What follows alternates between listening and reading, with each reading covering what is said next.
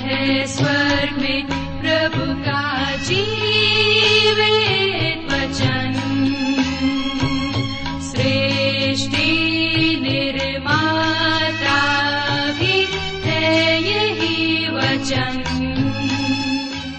नमस्कार श्रोताओ बाइबल अध्ययन कार्यक्रम सत्य वचन में आप सभी का हार्दिक अभिनंदन करते हैं। जैसा कि आपको मालूम है कि इन दिनों हम पवित्र शास्त्र बाइबल के पुराने नियम में से नीति वचन नामक पुस्तक का विस्तार पूर्वक अध्ययन कर रहे हैं और हमें विश्वास है कि इस पुस्तक के द्वारा आपको आत्मिक लाभ मिल रहा है। तो आइए, आज के इस बाइबल अध्ययन में हम सम्मिलित हों, लेकिन इससे पहले सुनते हैं एक मधुर संगीत रचना।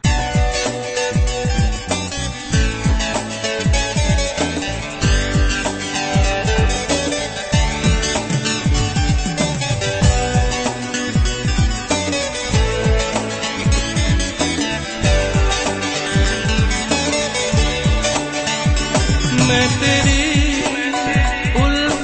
का प्यासा हूँ। मेरे खुदाया मेरे यीशु तुझसा नहीं देखा कभी।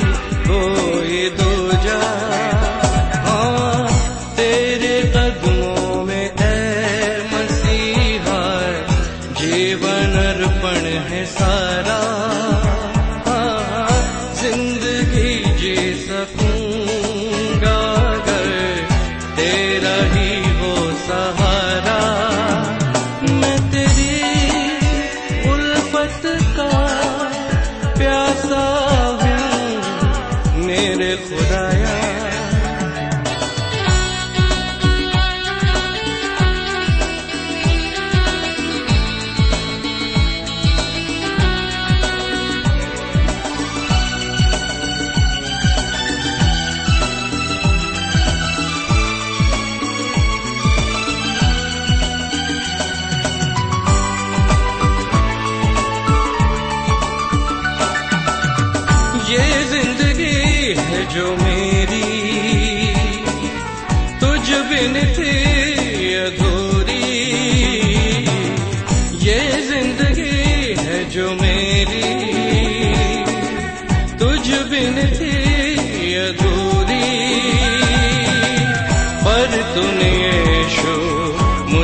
नज़र की तो ये ज़िंदगी मेरी हो गई पूरी। मैं तेरी उल्फत का प्यासा हूँ, मेरे खुदाया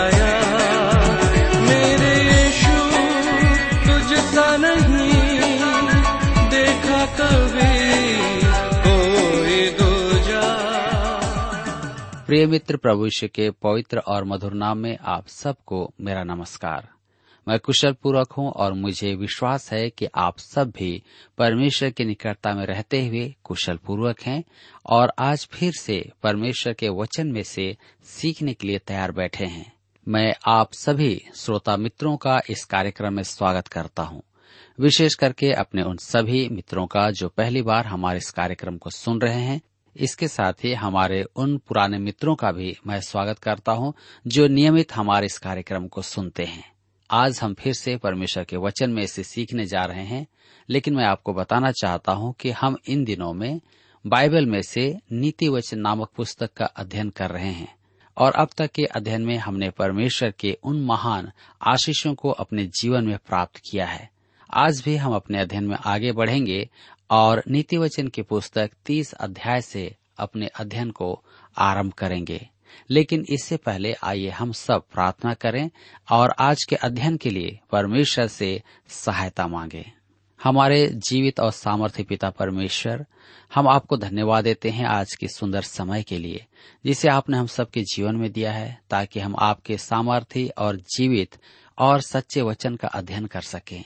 इस समय जब हम आपके वचन में से सुनते हैं, हमारी प्रार्थना है कि आप हमारे हर एक श्रोता भाई बहनों को अपनी बुद्धि, ज्ञान और समझ प्रदान कीजिए, ताकि हर एक जीवन जो आपके वचन को सुनता है, अपने जीवन में उसे ग्रहण कर सके। हाँ पिता परमेश्वर, हमारी प्रार्थना है उन भाई बहनों के लिए जो किसी न किसी रूप में अपने जीवन से निराश हैं, चिंतित हैं, बीमार हैं या किसी प्रकार के बुरी आदतों में फंसे हुए हैं।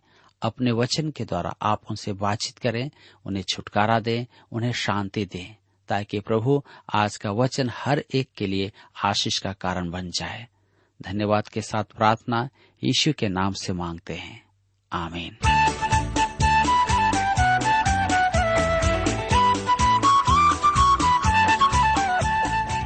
मित्रों, जैसा कि मैंने आपसे कहा कि आज हम नीति वचन तीस से अपने अध्ययन को आरंभ करेंगे। इस अध्याय में किसी अज्ञात मुनि के नीति वचन है, जिसका नाम आगूर था। पहला पद उसकी पारिवारिक पृष्ठभूमि को प्रकट करता है। तो आइए आप मेरे साथ नीति वचन तीस अध्याय को निकाल लीजिए और उसके एक पद में लिखा हुआ है, याके के पुत्र आगूर के प्रभावशाली वचन, उस पुरुष ने इतिएल और उक्काल से यह कहा, हम इन मनुष्यों को नहीं जानते हैं। आगुर एक अनजान मुनि और लेखक था। इब्रानी नामों का अपना विशेष अर्थ होता था। आगुर का अर्थ था संकलन करता याके का अर्थ है धर्मी जन। कुछ लोग इसका अनुवाद इस प्रकार भी करते हैं। धर्मी के युग, संकलनकर्ता के प्रभावशाली वचन। अब हम आगे बढ़ते हैं और पढ़ेंगे नीति वचन तीस उसके चार पद में। लिखा है कौन स्वर्ग में चढ़कर फिर उतर आया? किसने वायु को अपनी मुट्ठी में बटोर रखा? किसने महासागर को अपने वस्त्र में बाँध लिया? किसने पृथ्वी की सीमाओं को ठहराया है? उसका नाम क्या है? और उसके पुत्र का नाम क्या है? यदि तू जानता हो तो बता। यह एक बड़ी रोचक बात है कि ऐसे ही कुछ प्रश्न परमेश्वर ने अयुब से पूछे थे। इनका उत्तर देने योग्य कौन है? यौना रचित सुसमाचार तीन अध्याय उसके तेरह पद में प्रभु ने कहा, कोई स्वर्ग पर नहीं चढ़ा, केवल वही जो स्वर्ग से उतरा, अर्थात मनुष्य का पुत्र जो स्वर्ग में है। यही कारण है कि मैं बार बार कहता हूँ कि सृजन कार्य और जगत की उत्पत्ति का एकमात्र विशेषज्ञ प्रभु यीशु है। स्पष्ट कहूँ तो हम में से किसी के पास जगत की उत्पत्ति की व्याख्या नहीं है। वैज्ञानिक विकासवाद प्रस्तावित करते हैं, जिससे सिद्ध होता है कि उनके पास जगत की उत्पत्ति का उत्तर नहीं है। चाँद पर जाने का उद्देश्य यही था कि वहाँ से पत्थर लाकर जगत की उत्पत्ति के बारे में समझा जाए। उत्पत्ति का प्रथम पद कहता है कि आदि में परमेश्वर ने आकाश और पृथ्वी की रचना की। यह आरंभ था। और अगला पद कहता है, पृथ्वी बेडोल और सुनसान पड़ी थी और गहरे जल के ऊपर अंधियारा था तथा परमेश्वर का आत्मा जल के ऊपर मंडराता था। कुछ लोग इसे सृजन कार्य की व्याख्या मानते हैं। परंतु मेरे मित्रों, मैं नहीं मानता कि परमेश्वर ने हमें बताना उचित समझा कि उसने जगत की रचना कैसे की। मेरे विचार में पद दो प्रकट करता है कि परमेश्वर ने आकाश और पृथ्वी की रचना की और उसके बाद समय का अंतराल था। उस समय कुछ गड़बड़ हुई कि पृथ्वी बेडोल और सुनसान हो गई थी। इस विचार को त्याग दिया गया है। परंतु मैं विद्वानों के विचारों के उपरांत भी इसे स्वीकार करता हूँ। मेरा प्रतिवाद है कि परमेश्वर ने हमें आरंभिक रचना के बारे में कुछ नहीं बताया है। कोई कुछ नहीं जानता, न तो वैज्ञानिक और न ही कोई धर्मशास्त्र का विद्वान। अयुब की पुस्तक अड़तीस अध्याय, उसके चार पद में परमेश्वर ने अयुब से पूछा था कि जब वह पृथ्वी की नींव डाल रहा था, तब वह कहाँ था? परमेश्वर सबसे यही प्रश्न पूछता है। किसी के पास उत्तर नहीं है। आगुर का प्रश्न भी बहुत ही अच्छा है। किसने वायु को अपनी मुट्ठी में बटोर रखा है? कैसा अद्भुत चित्रण है। परमेश्वर हवा को कैसे पकड़े रहता है, जैसे हमने हाथ में कुछ पकड़ रखा है। मनुष्य का ज्ञान तो नहीं के बराबर है और सीमित है। प्रभु यीशु ने कहा कि वह स्वर्ग से उतरा है और यह भी कहा यहोनर्ची सुसमाचार तीन अध्याय उसके आठ पद में, हवा जिधर चाहती है, उधर चलती है, और तू उसका शब्द सुनता है। परंतु नहीं जानता कि वह कहाँ से आती है और किधर को जाती है। यह एक अति महान विचार है। नीति वचन तीस अध्याय, उसके पाँच पद में हम पढ़ते हैं। परमेश्वर का एक वचन ताया हुआ है। वह अपने शरणागतों की ढाल ठहरा है। मेरे मित्रों, परमेश्वर के वचन जैसा शोधन अन्य किसी से नहीं है। परमेश्वर का वचन परिशुद्ध है। यह एक चमत्कारी साबुन है जो हमारे हृदय की गंदगियों को धोता है, न कि शरीर की। नीति वचन तीस, उसके छह पद में हम पढ़ते हैं, उसके वचनों में कुछ मत बढ़ा।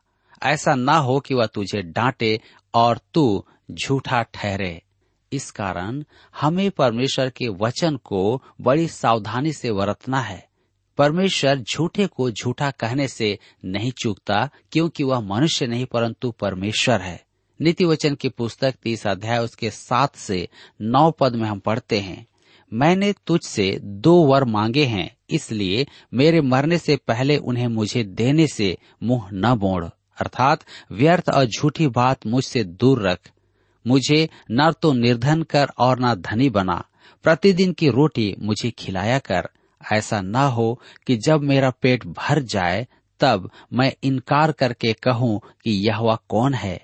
या अपना भाग खोकर चोरी करूँ और अपने परमेश्वर का नाम अनुचित रीति से लूँ।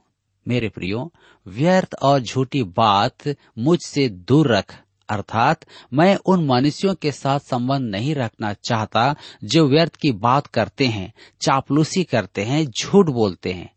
ऐसों के साथ रहना सांप की संगति करने के जैसा है। आगे वह कहता है, मुझे न तो निर्धन कर और न धनी बना, मुझे मध्यम, अर्थात मध्य वर्ग अपनाना है। मैं न तो अति कंगाल बनना चाहता हूँ और न ही अति धनवान बनना चाहता हूँ। क्या ही अच्छे विचार हैं? नीति वचन तीस उसके बारह पद में लिखा है, ऐसे लोग हैं जो अपनी दृष्टि में शुद्ध हैं तो भी उनका मैल धोया नहीं गया। कलिसिया में ऐसे अनेक जन हैं जो अपनी दृष्टि में पवित्र हैं। उनके विचार में उन्हें उद्धारकर्ता की आवश्यकता नहीं है, क्योंकि वे धर्मी जन हैं। इसी प्रकार, व्यापार और राजनीति में भी कुछ लोग अपने आप को निर्दोष मानते हैं। उनकी दृष्टि में उनके सब कार्य शुद्ध हैं। कोई भी धुला हुआ नहीं है।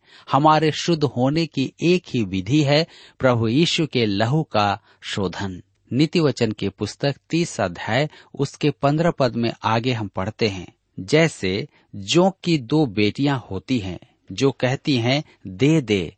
वैसे ही तीन वस्तुएँ हैं, जो तृप्त नहीं होती, वरन चार हैं, जो कभी नहीं कहती, बस।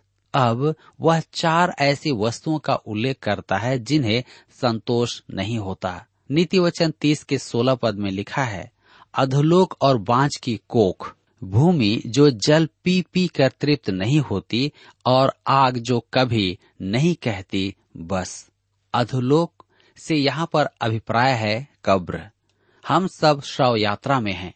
यह अदन की वाटिका के बाहर हाबिल की मृत्यु से आरंभ हुआ है और चलता चला आ रहा है। हमारा यह संसार एक बहुत बड़ा कब्रिस्तान है। कब्र को कभी संतोष नहीं होता है, क्योंकि प्रतिदिन लोग मरते हैं और कब्र भरता जाता है, फिर भी और लोग मरते जाते हैं। बांझ की कोख। बांझ स्त्रियों को संतोष नहीं होता। वे चाहती हैं कि उनके पास एक नन्हा सा, एक प्यारा सा बच्चा हो, जिससे वे दुलार कर पाए जिसे वे दुलार निभा पाए। मेरे विचार में, वे यदि किसी बच्चे को गोद ले लें तो वे बहुत अच्छी माता बनेंगी। पिताओं के साथ भी ऐसा ही है। भूमि जो जल पी कर तृप्त नहीं होती कुछ ऐसे स्थान होते हैं जहाँ अत्यधिक वर्षा की आवश्यकता होती है। आग जो कभी नहीं कहती, बस, मैं तो सोचता हूँ कि जंगलों की आग समाप्त हो चुकी है, परंतु जंगलों में अब भी आग लगती रहती है। मेरे मित्रों, हमें से प्रत्येक के जीवन में कहीं न कहीं किसी न किसी प्रकार का आग लगा हुआ है, जो शांत नहीं हो रहा है और ये बढ़ता ही जा रहा है।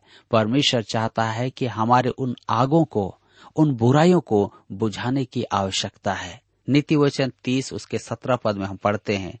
जिस आँख से कोई अपने पिता पर अनादर की दृष्टि करे और अपमान के साथ अपनी माता की आज्ञा न माने, उस आँख को तराई के कौवे खोद खोद कर निकालेंगे और उकाब के बच्चे खा डालेंगे। मेरे मित्रों, जो अपने माता पिता का सम्मान न करे, उनके विरुद्ध भयानक दंड की घोषणा की गई है। परमेश्वर उन युवाओं पर दया करे जो विश्वासी होकर भी अपने माता पिता का आदर नहीं करते हैं। नीति वचन तीस उसके अठारह और उन्नीस पद में लिखा है, तीन बातें मेरे लिए अधिक कठिन हैं, वरन चार हैं जो मेरी समझ से परे हैं।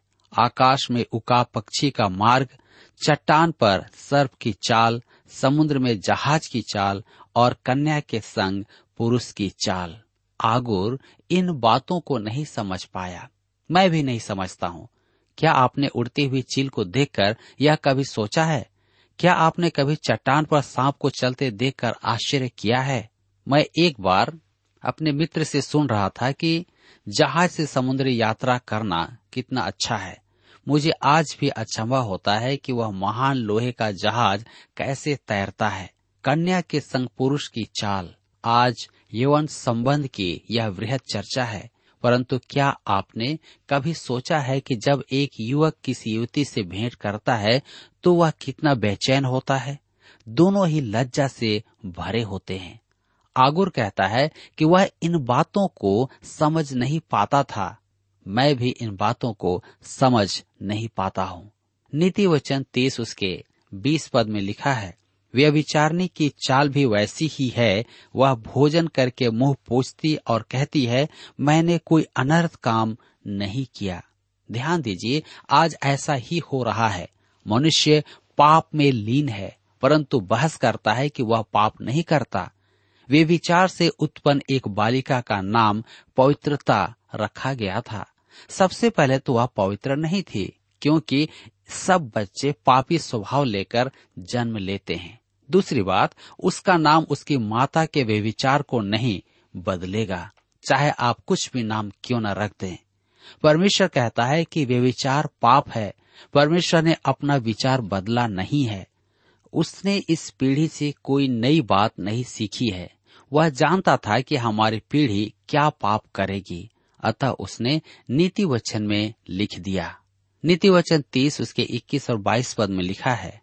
तीन बातों के कारण पृथ्वी कांपती है, वरन चार हैं जो उससे सही नहीं जाती।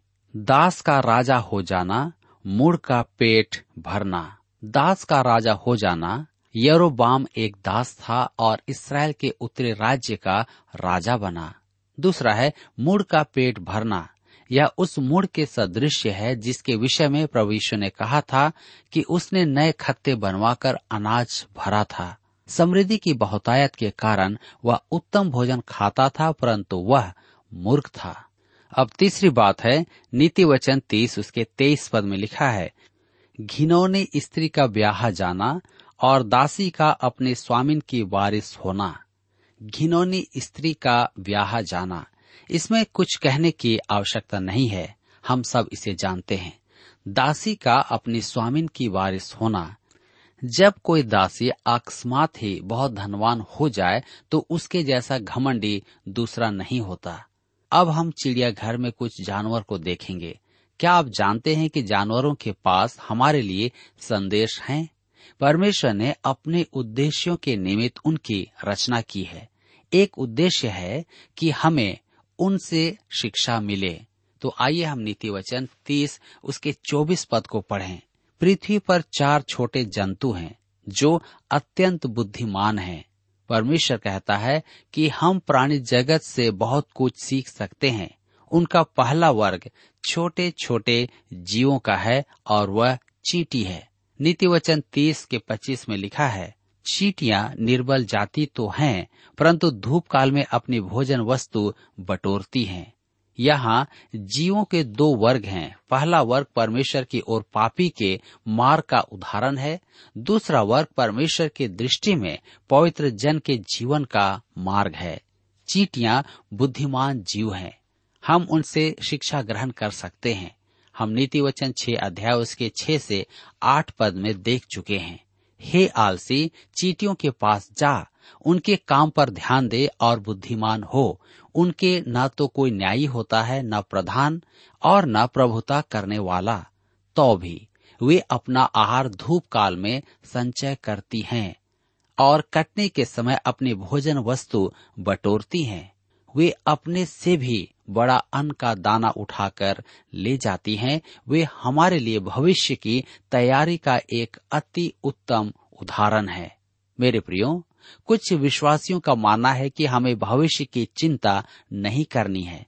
हमें प्रभु यीशु पर भरोसा रखना है। जी हाँ यदि परमेश्वर ने हमें भविष्य की तैयारी के लिए साधन उपलब्ध करवाए हैं तो हमें उसे प्राप्त करना है। चाहे वह बैंक खाता हो या मकान हो। यही नहीं, संभव हो तो हमें अपने प्रिय जनों के लिए भी व्यवस्था करना चाहिए। चींटी हमें यही सिखाती है। वह कटने के समय अन्न संग्रह करके अपना जीवन बीमा करती है। यहाँ संदेश और भी गहरा है। मनुष्य कब्रिस्तान की तैयारी तो करता है, परंतु उससे आगे की तैयारी से चूक जाता है। एक क्षणिक जीवन के बाद अनंत जीवन होगा। क्या यह मूर्खता नहीं कि शरीर की चिंता करें और आत्मा को अनदेखा कर दे? जैसा कि आज मनुष्य करता आ रहा है। क्या अनंत जीवन की तैयारी नहीं करना मूर्खता नहीं है? रोम के दुष्ट राजा हैट्रियन ने मरते समय कहा था, इस सिर के लिए मुकुट नहीं, इन आँखों के लिए सुंदरता नहीं, इन कानों के लिए संगीत नहीं, और इस पेट के लिए भोजन नहीं। परंतु मेरी आत्मा, हे मेरी आत्मा, तेरा क्या होगा? हमारी मृत्यु तो निश्चित है। इब्रानियों के पत्र नौ अध्याय उसके सत्ताईस पद में लिखा है कि मनुष्य के लिए मरना तो निश्चित है, परंतु उसके बाद न्याय है। खाओ, पियो, आनंद करो, क्योंकि कल मर जाना है। खतों को तुड़वा कर बड़े बनाना अति संभव है, परंतु परमेश्वर कहता है कि हम अपने प्रभु से भेंट करने के लिए तैयार रहें। आज हमारे युवा पीढ़ी और हमारे बड़े लोग पाप में अपना जीवन जी रहे हैं। सुबह से लेकर के शाम तक सिर्फ़ और सिर्फ़ शरीर की चिंता कर रहे हैं, परंतु कोई भी आत्मा की चिंता नहीं कर रहा है। परमेश्वर का वचन कहता है कि मृत्यु के बाद न्याय का होना निश्चित है। नीति वचन तीस, उसके छब्बीस पद में लिखा है, बीजू बलि जाती नहीं तो भी उनकी मांदे पहाड़ों पर होती हैं। बीजू एक ऐसा छोटा जानवर है जिसके बड़े बाल, छोटी पूंछ और गोल कान होते हैं। वे अत्यधिक दुर्बल होते हैं। वे भूमि में खोद भी नहीं सकते, अतः वे सुरक्षा के लिए चट्टानों में रहते हैं। वे लय व्यवस्था में अशुद्ध जीव माने गए हैं। बिजू की नाय मनुष्य भी अशुद्ध, असहाय और बेबस है। हम पापी हैं। हमें अपनी दयनीय दशा को समझना है। दाऊद की प्रार्थना थी, भजन संहिता इकसठ के दो पद में, जो चट्टान मेरे लिए ऊँची है, उस पर मुझको ले चल। हमारी यह चट्टान प्रभु यीशु की अपेक्षा अन्य कोई नहीं है। क्या आज आप उस चट्टान को पाना चाहते हैं? उस चट्टान में रहना चाहते हैं? नीति वचन तीस के सताइस पद में हम पढ़ते हैं, टिड्डियों के राजा तो नहीं होता तो भी वे सब की सब दल बाँध कर चलती है। टिड्डियाँ विनाशकारी जीव हैं। योवेल ने टिड्डियों के द्वारा ढाए गए विनाश के बारे में बहुत कुछ कहा है। प्रकाशित वाक्य की पुस्तक में भी टिड्डियों का उल्लेख है। वे सब वनस्पति खा जाती है। एक बार मैंने अपने क्षेत्र में टिड्डियों को देखा। वे उस क्षेत्र के वनस्पति को बड़ी अच्छी तरह से खा रही थी। टिड्डियों के राजा तो नहीं होता, परंतु वे व्यवस्थित सेना के समान चलती हैं। संपूर्ण अनुशासन में जैसे कोई उन्हें निर्देश दे रहा हो।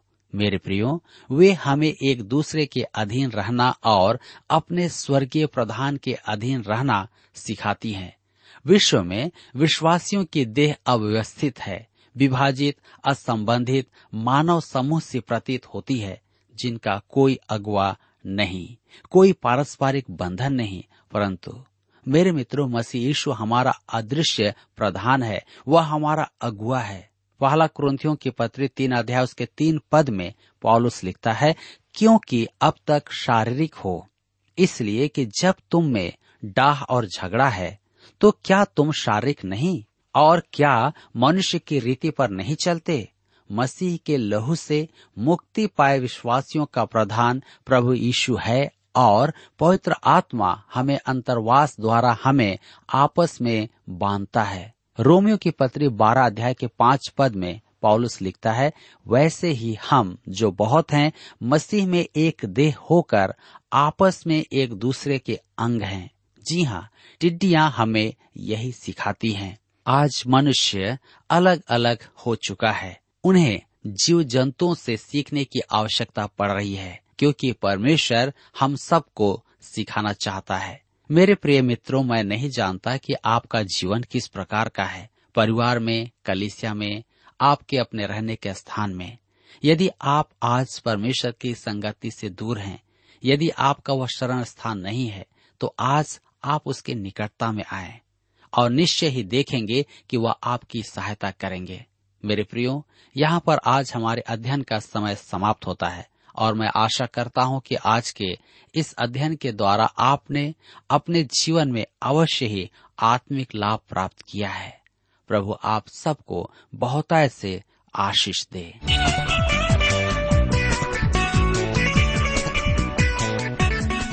प्रिय श्रोताओ, अभी आप सुन रहे थे बाइबल अध्ययन कार्यक्रम सत्य वचन हम आशा करते हैं कि आज के इस कार्यक्रम से आपको आत्मिक लाभ मिला होगा। यदि आप परमेश्वर के बारे में और अधिक जानना चाहते हैं तो हमारे पास नया नियम एवं पवित्र शास्त्र बाइबल उपलब्ध है। इन्हें प्राप्त करने के लिए आप हमें इस पते पर लिख सकते हैं। कार्यक्रम Satya Vachan T W R post box number चार तीन एक शून्य, नई दिल्ली, एक एक शून्य शून्य एक नौ। पता एक बार फिर सुन लीजिए, कार्यक्रम Satya Vachan T W R post box number four three one zero New Delhi one one zero zero one nine और हाँ श्रोताओं, याद रखें कि पत्र लिखते समय आपका नाम और पता साफ़ साफ़ लिखा होना चाहिए। इसके अलावा आप हमसे टेलीफोन के माध्यम से भी बातचीत कर सकते हैं, जिसमें हमारे काउंसलर या सलाहकार आपको सलाह देंगे। तो नोट कीजिए हमारा मोबाइल नंबर नौ नौ पाँच आठ आठ दो शून्य चार एक चार। याद रखें double nine five eight eight two zero four one four और हमारा दूसरा नंबर है zero nine six five one four double three three nine seven याद रहे, शून्य नौ छ पाँच एक चार तीन तीन तीन नौ सात। इसके अलावा आप हमसे ईमेल के द्वारा भी संपर्क कर सकते हैं। हमारा ईमेल आईडी है Hindi T T B at T W R dot I N Hindi T T B at T W R dot I N श्रोताओं, इस कार्यक्रम को आप हमारे website radio eight eight two dot com पर भी सुन सकते हैं। इस website radio eight eight two dot com के बारे में अपने मित्रों को भी सूचित कर दें। और अब इसी के साथ हमारे कार्यक्रम का समय यहीं पर समाप्त होता है। अगले कार्यक्रम में आपसे फिर मुलाकात होगी। तब तक के लिए हमें आज्ञा दीजिए। नमस्कार।